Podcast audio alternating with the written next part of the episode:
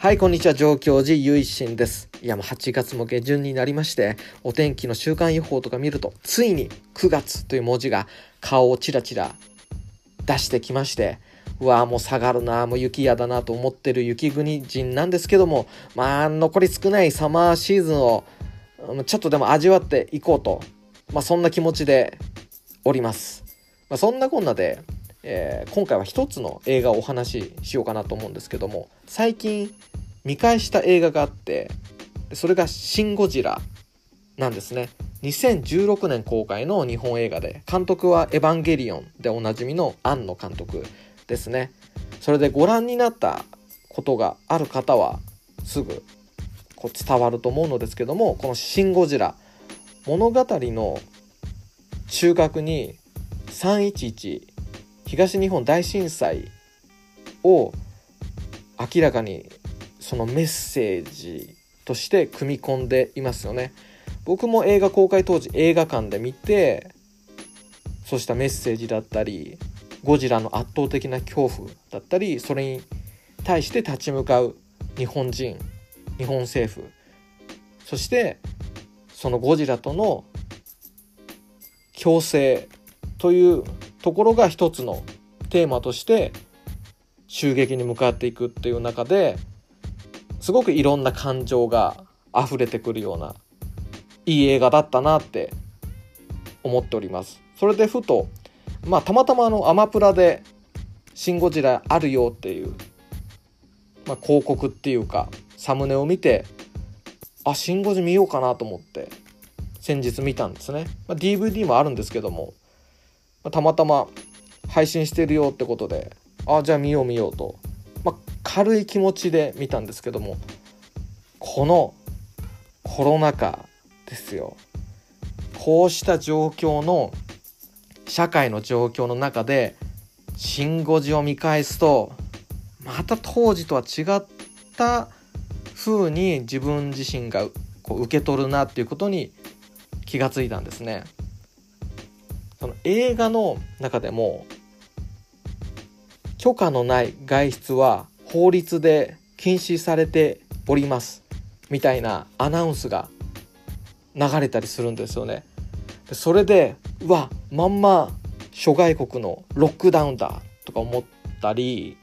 またあの最初の鎌田くんが上陸してそれで体温が急上昇ってことで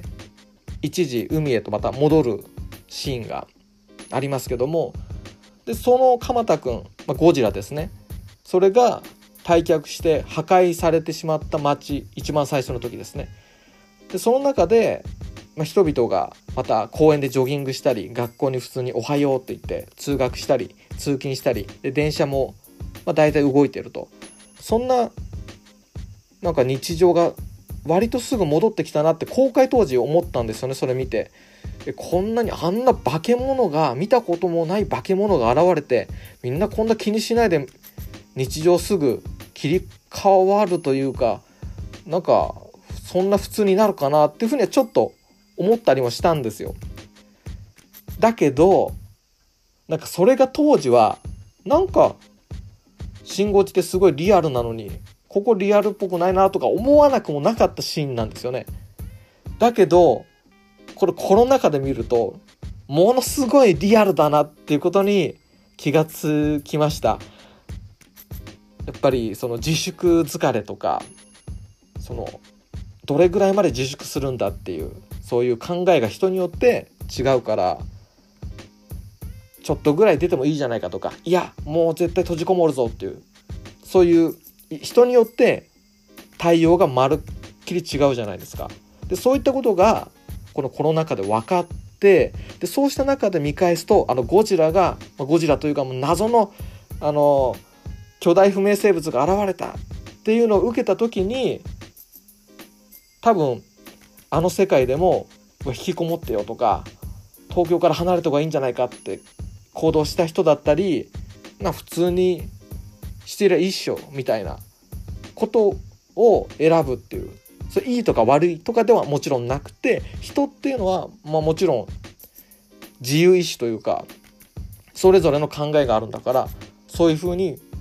分かれるよなとでそれは当然気にしないっていうか普通通りに通勤通学する人もそれは出るだよなっていう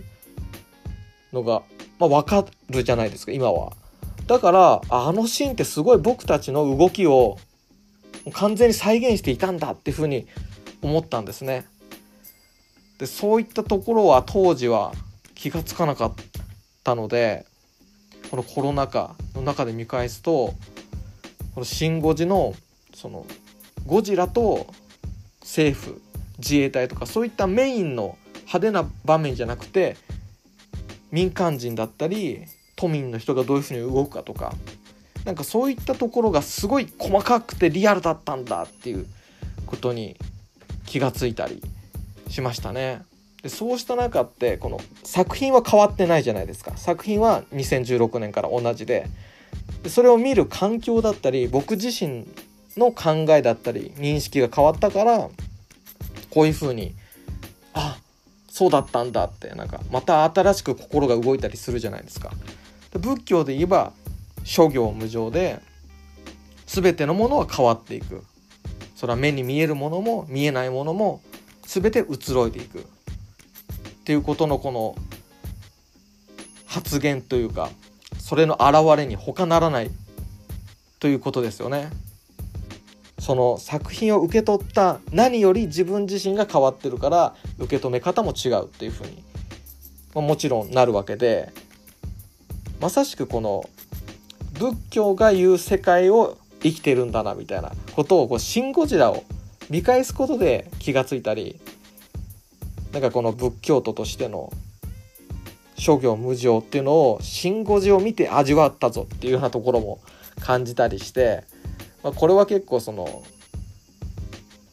お坊さんというか、まあ、そして仏教と触れ合ってきたからそういうふうにもなんか面白いなとか楽しめるっていうかその変化を。諸行無常ってなんとなく暗いようなイメージがありますけどもなんか花が枯れていっちゃうようなイメージで語られることが多いので。だけどこの同じ物語でもいろんな風に捉え直していくことができるっていうそういった人間の可能性だったり感受性の楽しみができるので、まあ、商業無常の世の中を楽しんでいくにはこういったエンタメは必要だなって思ったりもしましたね。でそれでまた感じたことを自分の人生に還元していくこともだって大げさじゃなくできると思うし一つの映画からいろんなものを僕たちって教えとして受け取ることができるし、まあ、そうしたことも考えたりしてなんかまとまりがあんまりない話になってしまっておるんですけども「シン・ゴジ」って当時から衝撃的だったじゃないですか。その現実の日本っていうものを舞台にしてその虚構唯一の虚構としてゴジラが現れるそれに対して現実の日本人と日本政府はどう動くのかっていう言うなればシミュレーションみたいな作品だと思うんですよね。でそうした中で当時見ながらなんかこう日本の底力みたいなのがテーマだと思うんですよ。まあ、やっぱ復興への思いも込められてると思うしそうした意味でも希望が持てるっていうかその日本人に対しての希望というか日本という国に対しての希望とかそういったものを込められた祈りのような作品であったと思うんですよね。まあ、物語的だとあのゴジラ第5形態にあのままなるのかとか凍結だって無限じゃないだろうっていうかいつかはまた動き出すんじゃないのかみたいなそんな含みを持たせてそうした中ではいろいろ考えることができるんですけども必ずしもグッドエンドじゃないというかあらベターエンドだみたいな風にも見れると思うんですけどもその込められた祈りから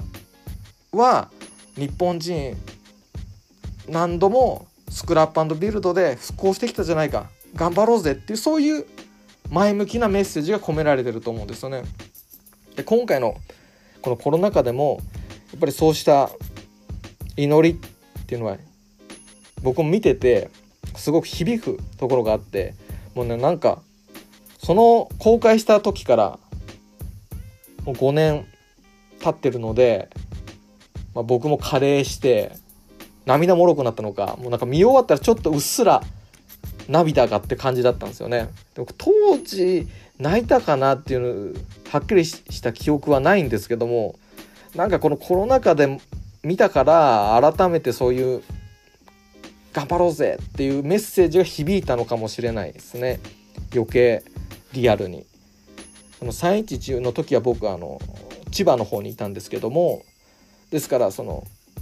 大変なそちらでも震度5ぐらいの揺れがありましたけども311の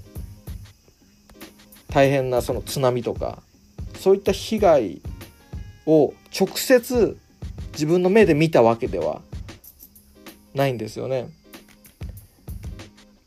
しかしこのコロナっていうのは今自分自身がリアルで経験していてだからその「シン・ゴジラ」の祈りっていうのがより直接的に響いたのかなっていうふうには感じるところですね。まあ、今日はちょっとあの台本もなくっていうかまあ最近はずっとフリースタイルで喋ってるんですけども特にこうあんまり編集もできるだけしないようにっていう方針に変えてみたんでちょっとグダグダしちゃってるかもしれないんですけどもそんな感じでこのコロナ禍で「シン・ゴジラ」見ると、まあ、自分自身こういう受け止めの変化があったよっていうことをちょっとお話ししてみましたね。で物語に対していや実際こんな風に政府はかっこよく動いてくれなさそうだぞみたいなそういった意見もきっとあると思うんですよね特にこういうなんかコロナ禍としての映画論評とかなるとなんかそういう意見もあるかなって実際ネットとかでもちょっと僕どなんかあのこういうコロナ禍で見た人いるかなと思ってググったんですけどやっぱりそういったところを指摘してる方もいらっしゃったんですけども今回はなんかこの僕自身の変化っていうか映画を見て今コロナ禍で「シン・ゴジを見た僕はあの時とは違ってこういうふうに思ったとかあの時よりさらにこういう気持ちになったとか、まあ、ちょっと自分の心の方に目を向けて今回お話ししてみました、まあ、皆様も是非あのシン・ゴジラ見返したりあの初めて見るって方はあのぜひあのご視聴なさっていただければ僕もなんかこう嬉しいっていうかなんかどんどん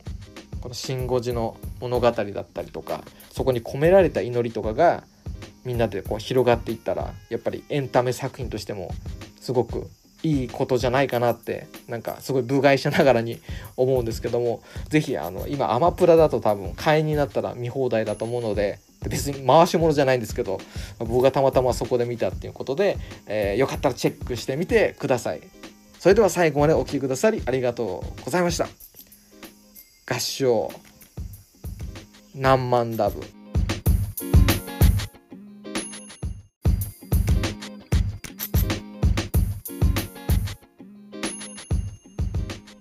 この番組では皆様からのご意見ご感想トークテーマのリクエストを募集しています。宛先は概要欄にある僕の Twitter アカウントまでリプライや DM でお待ちしております。